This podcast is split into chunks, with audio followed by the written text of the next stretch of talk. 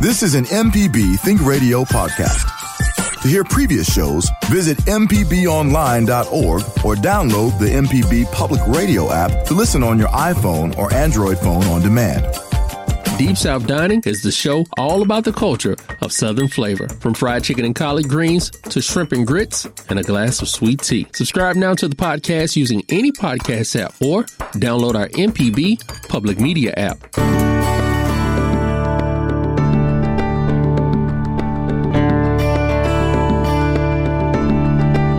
Good morning, and thanks for tuning in. You're listening to Southern Remedy Healthy and Fit on MPB Think Radio. I'm your host, Josie Bidwell, Associate Professor of Preventive Medicine and Nurse Practitioner at the University of Mississippi Medical Center. And today we're going to be talking about why weight loss is hard because it is. And I'm going to give you some of the science behind that as well as some strategies to help you on your journey if you are trying to lose weight. And you can always email me fit at mpbonline.org. And Southern Remedy producer Kevin Farrell is going to be helping me out with some questions this morning.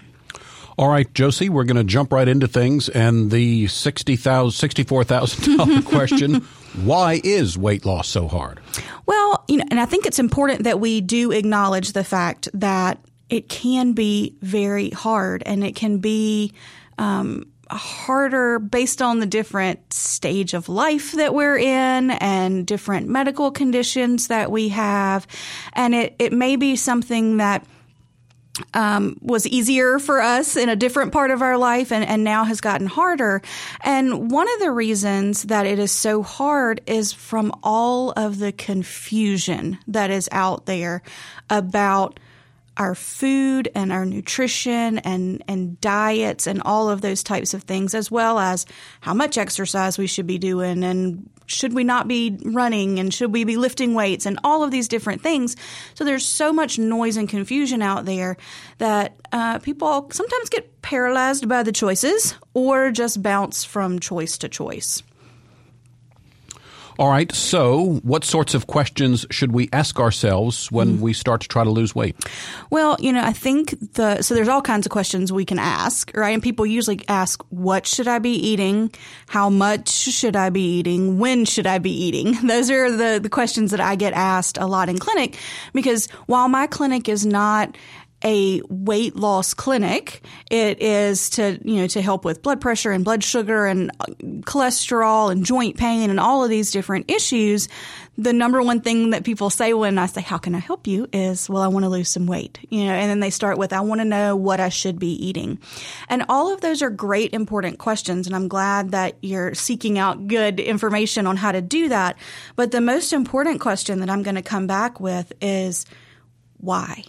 You know, why is weight loss important to you? And it can be from a variety of reasons, but that why really does shape how we're going to move forward, right? If it is because somebody else told me I need to lose weight, mm, that's a that's a and I don't want to say red flag, but that's a I need for us to step back and go, really what is driving you because when weight loss gets hard, we have to draw on that motivation to change. And if it is because somebody else wants you to do something, you may uh, not continue on with that plan. And so, you know, maybe it is that you don't recognize yourself. That if, when my weight loss journey started, you know, uh, let's see, my youngest is 12. And so it was about a year after he was born. It's because I didn't recognize myself and not from a, I looked different, but I didn't recognize the way I felt. I just felt sluggish. I felt tired. Um, I didn't have a lot of joy, you know, going on. And so I didn't recognize the way I felt. And I went, hmm, what's going on? What do I need? What do I need to do? And, you know, ultimately weight loss was part of that. It was not the primary focus, but the weight, losing some weight was an important part of kind of reclaiming how I felt about myself and finding that joy again. And so there's always a why. It may be to come off of medications. I get that a lot. People say, well, you know, I just got started on a medicine for diabetes and I don't want to add any more or I want to come off of this medicine. And that's a great goal to have because then it becomes not just about how much weight you lose. It becomes about all these other strategies that are so important for controlling blood sugar and starting to be able to come off of medication. So we always start with the why. That really shapes everything. So here's one that's not on the list, but it's related. Mm-hmm. Um, so is it a good idea when you have your why to maybe I don't know, write it down and stick it on your refrigerator? Absolutely. Or stick it somewhere that you're going to see it, right? A lot of people stick it on their fridge uh, and they'll say, so when I go to get a snack, I, I see it, right? And, and that may work for you. What I don't want to have happen is for us to associate food with being bad or that that's something negative. Like if you're hungry, I I want you to eat. It's again about what we're eating and how much and, and the why. Why am I eating this? Am I eating it because I'm truly hungry and this sounds good? Or am I eating because I'm stressed or sad? You know, any of these different kinds of, of emotions that often lead us to choose different foods. So, um, I put my why, which is not a weight loss why, it's just a why, you know, why I come do this radio show and why I am in the field of medicine and, you know, why I do so many cooking demos and, you know, public events. Um, it's because I want my family to prioritize their health and wellness. And so I try to lead by example in that. And I don't always get it right. None of us will always get it right. So I put it on my mirror uh, in my bathroom. So I see it in the mornings uh, when I'm getting uh, getting ready. And my youngest son, when he was a little bit younger, he noticed that I had those things on the bathroom mirror. So he started leaving me notes um, in random places. And actually, the other day, I found one on the back of the door in the bathroom that said, flush the toilet. I'm not sure why he felt like he needed to leave me that message because he is the one who needs to follow that advice. But uh, they're watching, right? Your kids are watching and picking up on those um, those cues that they see, and he knows if you think something's important, you write it down, you put it where you're going to see it every day. All right, uh, here's a term for you to uh, uh, uh define for us metabolic adaptation? That is a really good one. And, you know, I want to step back a second before I dive right into that because it, it plays into the word diet, right? And metabolic adaptation is really a function of uh, restrictive diets a lot of times. So the first question that people ask me is, you know, what should I be eating or what diet is best? And the short answer to that is all diets work in the short term, right? Because diet, um, by definition, is restricting something, whether it be restricting calories or it is restricting certain uh, macronutrient groups, like it's a low carb or a low fat um, diet or it is, um, you know, cutting out um, specific um, categories of food. So anytime we're taking in less calories than we uh, need, on the short term, we will lose weight. And so uh, that's how they gain so much popularity because people go, oh, look, it's been two weeks and I've lost 15 pounds, right? But the longevity of that diet does not hold up. And one of those reasons is that um, metabolic adaptation. So once we restrict out things to a certain level, our body it, it goes, hmm, I have figured you out. You are just not going to feed me uh, what you used to feed me. And so I'm going to get more efficient at uh, living and at how many calories it takes to um, to keep me alive, and I'm going to slow everything down so that I don't um, I don't die.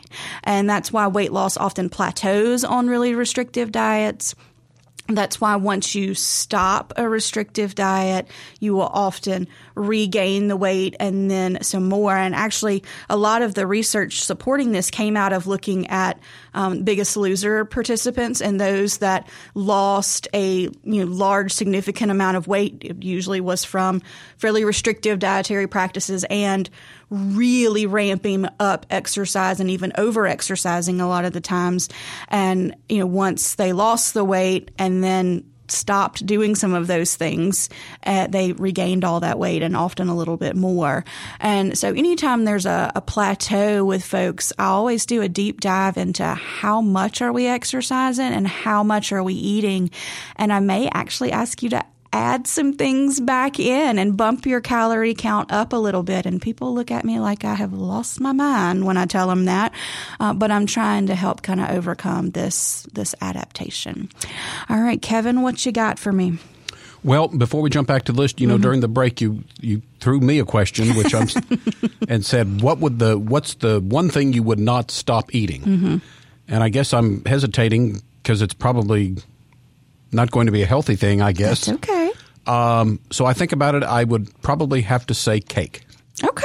And that's fine. You know, and that's one thing that I often ask my patients. I'm like, what's non negotiable when we start uh, talking about uh, making changes to our nutrition?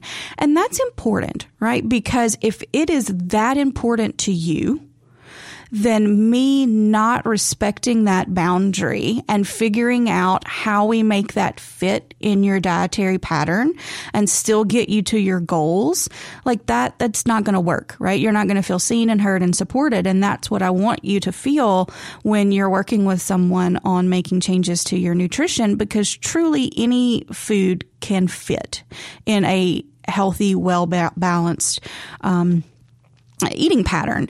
And I think cake is a great one. You know, if you think if you think across the totality of years you have left on this planet to think about not having cake, um, and, you know, that's that's no good, right? For me, it would be really good bread. Like I'm not gonna give up bread bread is delicious. You can smear it with all kinds of wonderful things and uh, use it to sop up stuff on your plate and all those things. So if somebody told me to give up like good artisan bread, like a good baguette, I'd be like, no, friend, we're not going to do that.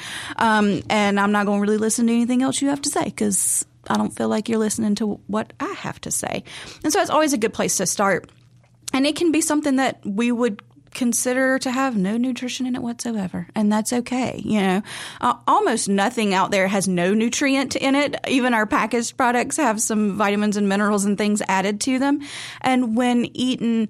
Um, occasionally and appreciated for the for what they are, they can they can fit in absolutely.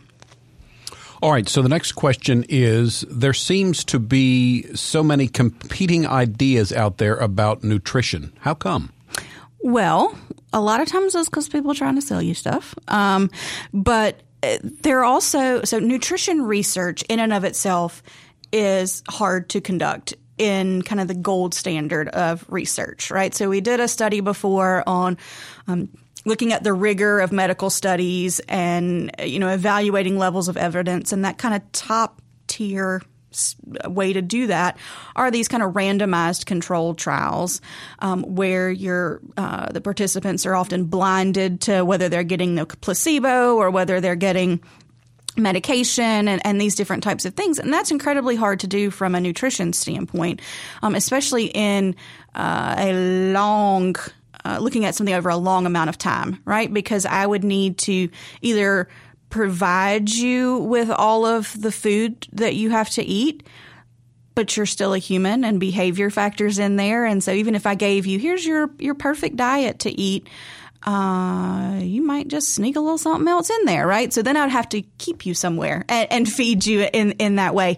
And that's hard to do, again, in a large scale for a long amount of time that's not super feasible. So a lot of research studies that are around nutrition are done um, uh, as a prospective study or a retrospective. And so retrospective means we're looking back over things. So we may um, take a look at so there's there's national data out there um, that people submit about dietary patterns and smoking and exercise and all these kinds of things, and that sits in a large database. And we can kind of choose an outcome of interest maybe that we want to look at. Let's say cholesterol levels, and then we can look back at those folks and and say, well, the people that ate this way or reported that they ate this way had a lower cholesterol than the people who reported that they ate this way. So this is probably leading to uh, a, a, food that is, is good for our cholesterol. Or we can take a small group of folks and uh, adjust their dietary pattern a little bit and redraw labs and, and look at those kinds of things. But there's always ways to kind of look at that data and report it out. So a lot of the times um, when you're looking at uh, fruit and vegetables and you're looking at meat and dairy and eggs and those kinds of things, the way the data is grouped together is a carnivore diet, so somebody or an omnivore diet, people who eat all the all the things, and then a vegetarian diet that's going to be largely fruits and vegetables, but it's also going to have dairy and eggs in it. And you'll usually see that that vegetarian diet outperforms the omnivore diet in terms of uh, heart benefits and those types of things. But do we need the dairy and the egg? Right. Um, and that's often where we get a lot of uh, press about why we do need dairy or we do need eggs. But if we parcel it out a little bit more, we see even better health results on folks who maybe don't eat as much dairy and eggs. So it nutrition research is, is hard, and we tend to pick up on little snippets of things, uh, and those get run with in the media, uh, and so it's so confusing for folks out there. They're like, should I eat fruit? Shouldn't I eat fruit? Should I eat eggs? Shouldn't I eat eggs? Maybe I should have grass fed beef instead of regular beef at the grocery store. You know, all these different kind of competing uh, messages out there. And it truly can be very difficult to, to un- wade through it all, even for folks, even for doctors and nurses to wade through some of those different things there. And that's why there's so much trouble out there. You know, uh, one in particular, to me, it seems like eggs are one of those where mm-hmm. it's like, it's good for you, it's bad for you, it's good for you, it's bad for you. So sp- split it down the middle and just have them every once in a while. well, and, and you're kind of hitting on it, right? So anytime somebody asks me, should I be eating this particular food? My response to them is instead of what? Right? So if you were eating Pop Tarts for breakfast, right? So if you say, should I have an egg for breakfast? And I say, what's it replacing? And you say Pop Tarts, I'm going to say, yeah, right? Because you truly are going to be kind of healthier in terms of you're going to have some lean protein. Yeah, it's going to have some cholesterol in it and some fat in it and that kind of stuff. But it is a win over the Pop Tart, right? And if that's what you have access to, can afford, and would enjoy to have, then then yeah, right? So it's always about what are we replacing because there's no magic foods, right? Adding an egg is not magic, but replacing an ultra processed, highly refined, sugary item with that is probably going to be better uh, than what you're doing there. All right, we do have a caller on the line, so we'll go to Bob in Hattiesburg and say good morning, Bob. Good morning. How are you? I'm uh, wonderful. In, in, in line with the question or the um, discussion you were having about research on mm-hmm. various diets, and how does that research factor out different individuals? Now, I know that I personally have naturally low cholesterol. Mm-hmm. Uh, I always have had. I've been fortunate that way. Other people have high cholesterol, and it really, if you look at what eating habits either myself or others have, they don't seem to correlate to yeah. uh, causing cholesterol. So those there have to be other human characteristics that we're either fortunate or unfortunate to have. How does medical research factor those out when they're doing the uh, testing on various diets or foods. That is wonderful. And you're absolutely correct. And so a lot of times we call those confounding variables and we can control for those. So a lot of times when we're building out our kind of our groups to look at, we're going to put people with similar characteristics in that group. So we may put folks that meet a certain criteria for having high cholesterol in a group that we're testing a food on that's looking at high cholesterol. So there's a lot of statistical back end work that can be done to try and uh, eliminate those um, variances that occur naturally in people. Okay. Well, we can never much. control all of them, but that that's a great question. Thank you. Thank you, Bob. Have a good day. All right, Kevin, you know, we talk about nutrition confusion a lot, and we've actually done a couple shows on nutrition confusion. I encourage you to go check those out on the podcast um, by searching for Southern Remedy wherever you get your podcasts. Um, but a good rule of thumb, just like I mentioned before that caller, is thinking about what am I replacing this food with? And if it's something that um, is, you know, super refined, lots of added sugar, not very much um, protein, and maybe higher in saturated fat or salt, then replacing it with a leaner choice, even if it's not quote unquote perfect, is going to be it's going to be a win. All right, so there are all those reports and studies out there about uh, nutrition and diet. So, is there anything that everybody seems to agree on in terms of diet? Well, I would say the majority of people. So there's always outliers that are going to tell you you don't need any vegetables, but the vast majority of clinicians and you know scientists that work in nutrition as well as your registered dietitian nutritionists are all going to agree on vegetables as something that should be kind of front and center on our plate, just from a variety of reasons. One, they're mostly fiber and water. And so fiber and water don't have calories, uh, but they do have bulk. And so they take up room in your belly so that you're full and satisfied because that's one of the downfalls of super restrictive diets is they often leave you unsatisfied because in order to stay under the calorie limit they want for you you have to eat little tiny portions and your belly's not built that way. So uh, vegetables on the plate are always a win and people ask me all the time what vegetables? Whichever ones you like you will eat you can afford and have access to right? Like there's uh, no i don't care whether you choose a green bean or an asparagus right? Whichever one you like and you have access to and you afford and you know how to cook it um, is is the is the win in that book. The other thing that the vast majority of people will agree on is that the food needs to be as whole as possible. Um, so it's often called whole foods, and I'm not talking about you got to shop at that grocery store, although if you do, that's fine as well. But foods that have been not as messed with, right? Uh, and there's always food processing, and that's not necessarily what we're talking about. I mean, if you get the cut up carrots at the grocery store, that is a form of food processing. We're talking more about the ultra processed foods, meaning it doesn't really look like what it started out as. And it's hyper palatable, meaning a lot of uh, research has gone into how to make that thing taste and feel in your mouth good, right? Like, um, mouth feel is a real thing, like how that food and texture feels in your mouth, how crunchy something is, how smooth and creamy it is. All those things things play into why we buy this brand versus this brand and that kind of stuff.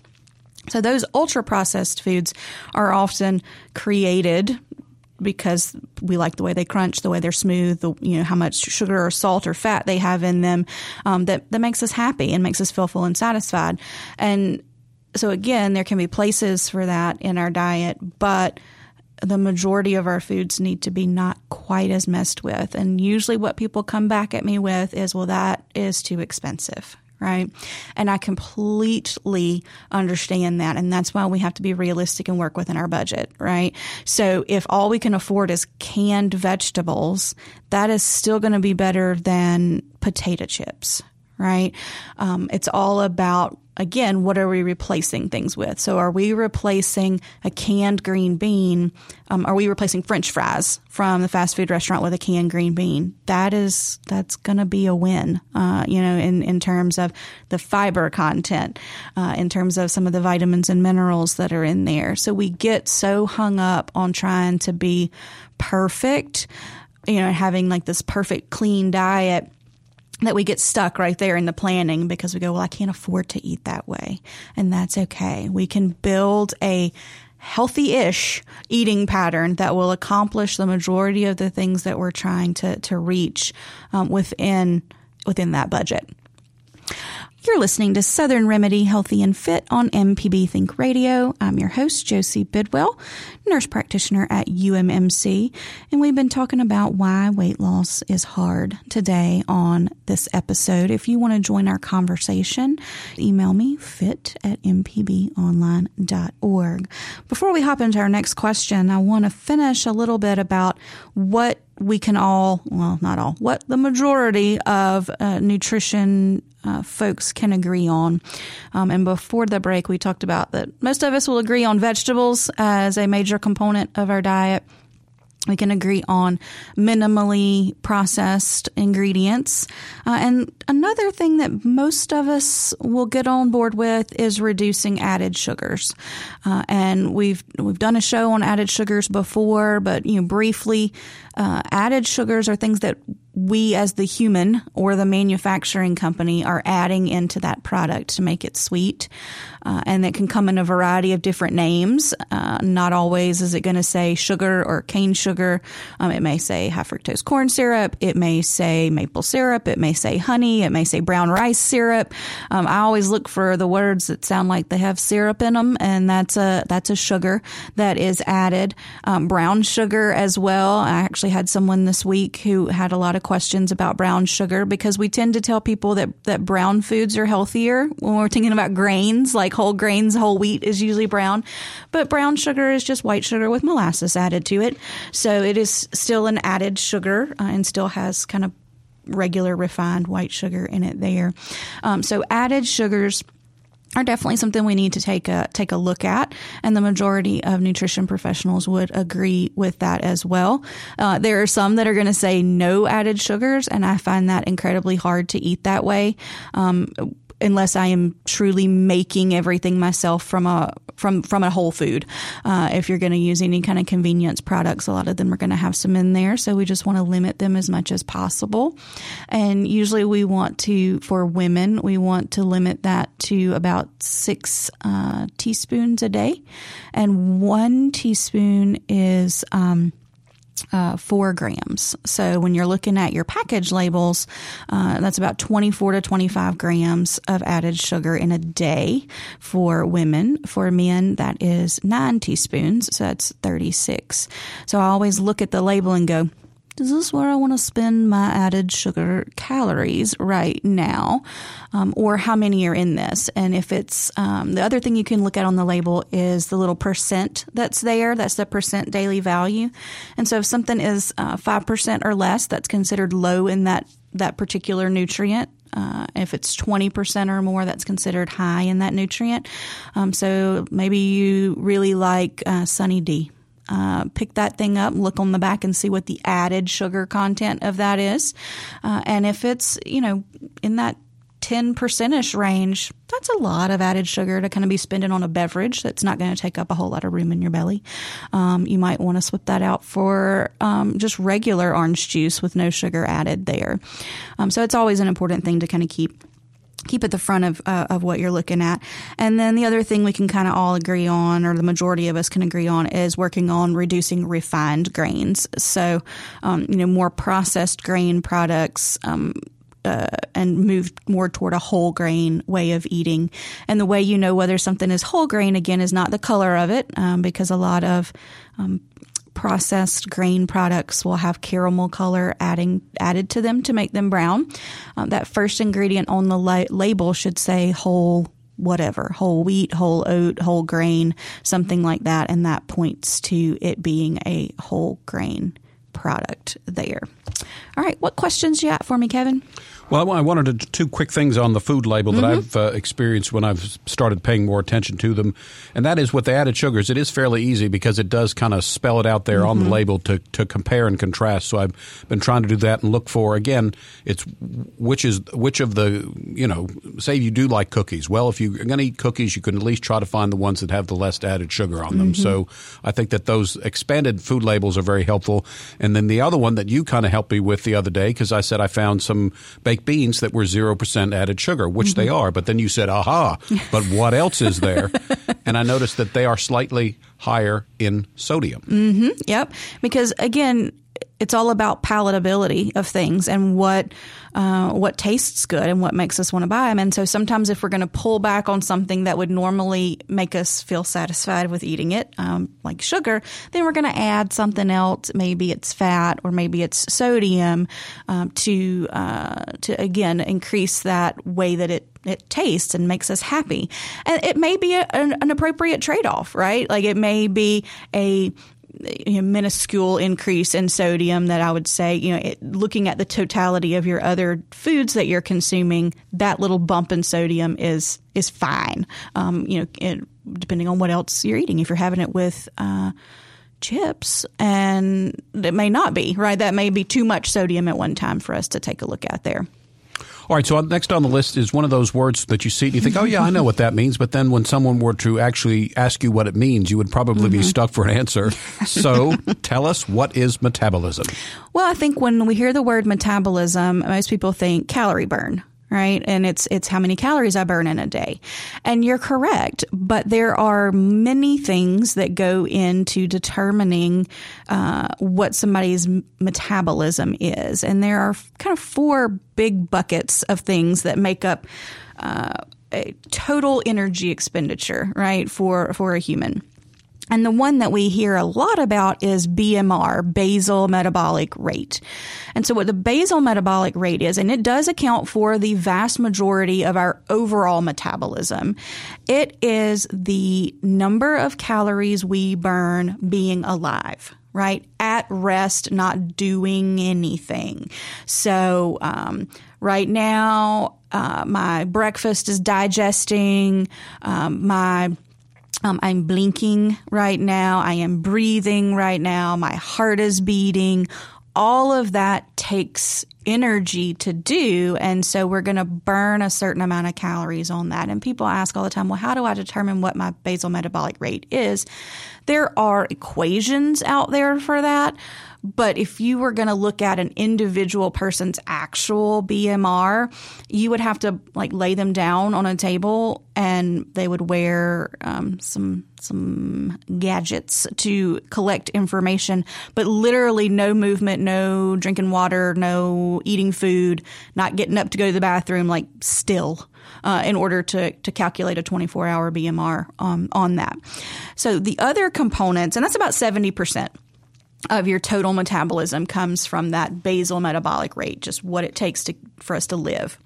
The other pieces of it, uh, a lot of people go, "Ooh, exercise. That's going to be a part of my metabolism," and it is, but it's actually a much smaller amount of our overall uh, metabolism than you would think.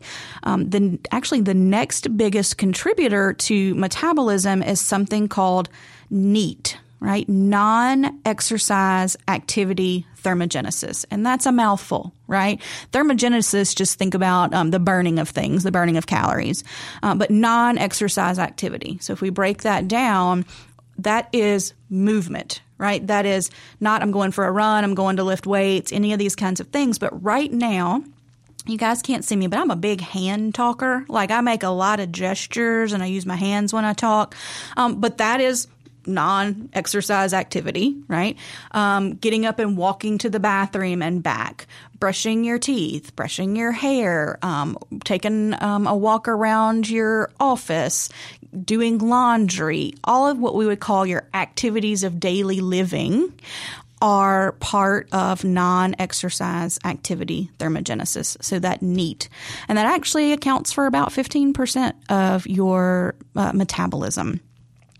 Uh, and then you've got that um, thermogenic effect of food, which got a lot of press a couple of years ago. And that was the whole debate of should I drink cold water? Should I drink warm water? Which one will burn more calories? And I'm like, guys, um, whichever water you will drink is what I want you to drink because we're talking just a few calories here or there from that.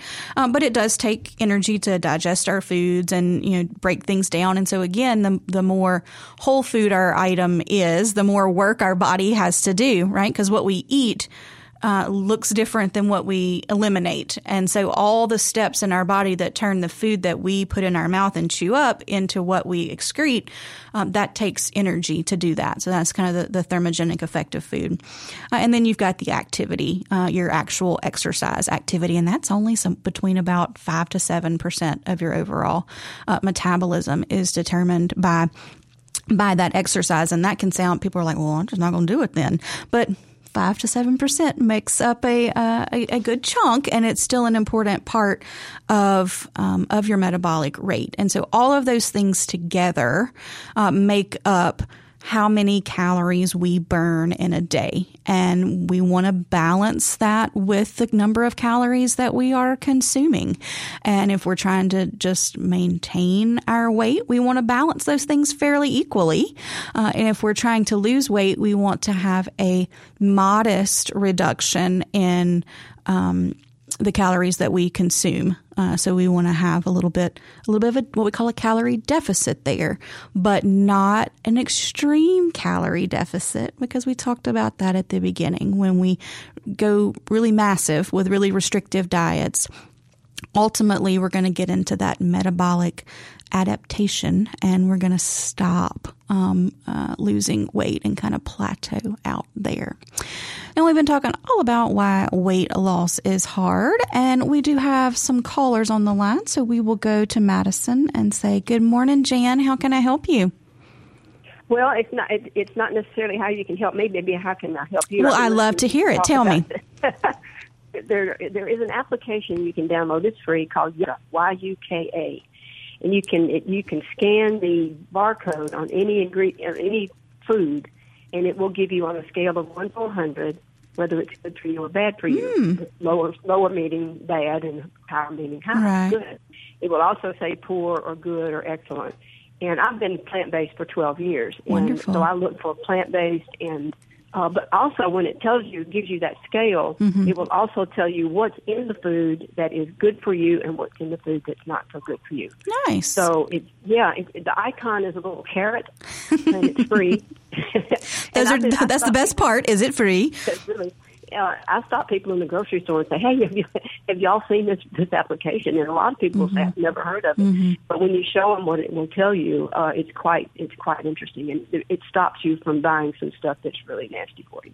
So I Wonderful. wanted to pass that- yeah, I appreciate that. I will have to download it and check it out. do that. All right. All right. Thank you. Thanks, Jan.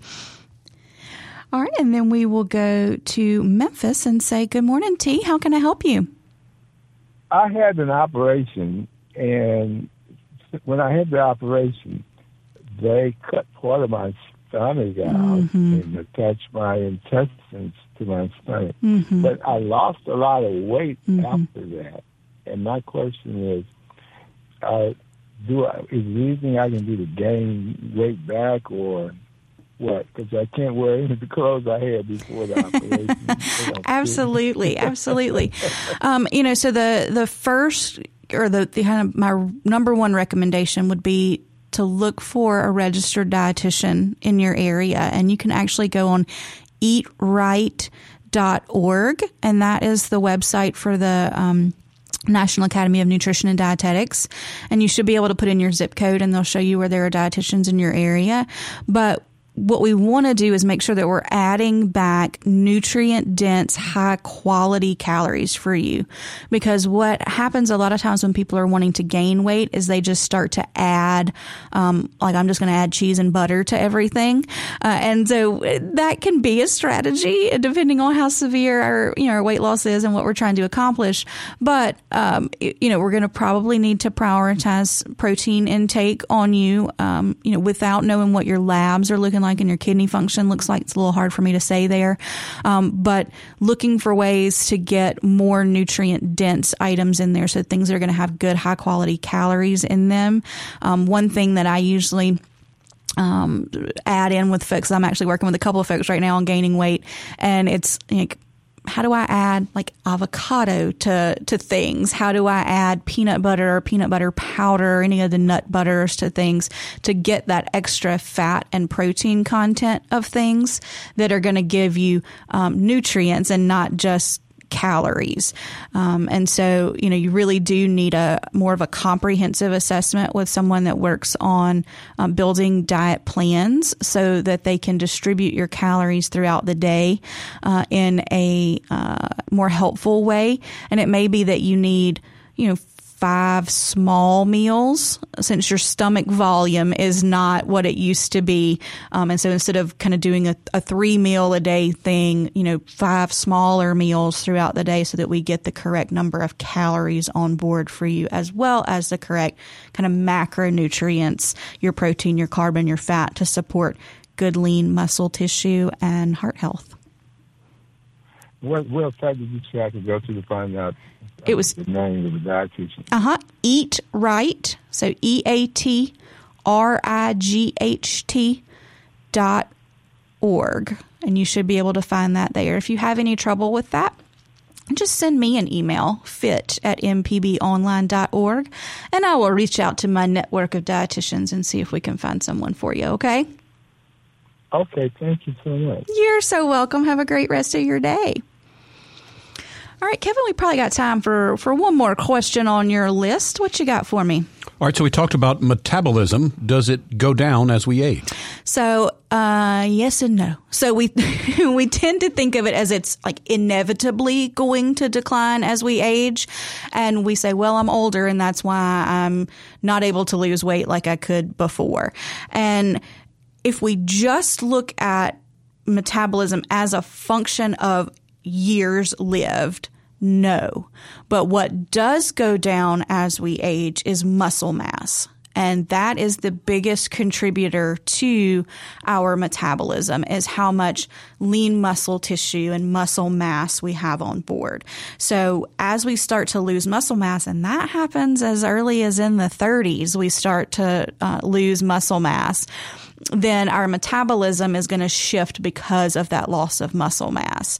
So the strategy there is to try and hang on to that muscle tissue as much as we can. And that's why I said, even though exercise in and of itself doesn't contribute a ton to our overall metabolic rate, it is so vitally important to maintaining muscle mass as well as growing muscle mass or generating more uh, lean muscle tissue, especially as we age. So it's it's not there just to to uh, so that we can eat whatever we want. it's there to help support that metabolism. All right, two minutes left. So you could give us maybe a tip about how we combat the decline in metabolism. Absolutely. So if we think back to those four buckets of things I said make up our metabolism and the NEAT principle that non exercise activity thermogenesis, that if we compare people that have quote unquote the highest metabolism versus those that have the lowest, that NEAT uh, area is the one that is contributing to that higher metabolism. So making sure that we are moving, right? Notice I didn't say exercising, but that we are moving throughout our day, that we are not sitting for prolonged periods of time. We are getting up and just doing movement as one of the greatest ways to support a healthy metabolism or a higher metabolism that is going to burn more calories for us. So thinking about parking a little bit farther away at the grocery store or um, taking at least one flight of stairs, even if you can't do, you know, four or five flights of stairs, which that's hard. Um, just taking one flight of stairs and then riding the elevator the rest of the way, um, making sure that uh, you uh, get up and move during commercial breaks when you're home watching TV, just not sitting for you know so many hours in in a row, and that's to me as someone who has not always been an exercise lover, that is so much less intimidating to me to think about just getting up and, and walking or getting up and, and going to the to the bathroom and back intentionally every hour or so is, is much less intimidating than thinking, I gotta go to the gym, right? Or I gotta go lift some weights, all of those things there. So just look for ways to incorporate movement into your day, and that is the first step in supporting a good, healthy metabolism. You've been listening to Southern Remedy Healthy and Fit on MPB Think Radio. I've been your host, Josie Bidwell, nurse practitioner at UMMC, joined today by the wonderful producer, Kevin Farrell. If you didn't catch today's show, remember that you can listen anytime by downloading our podcast.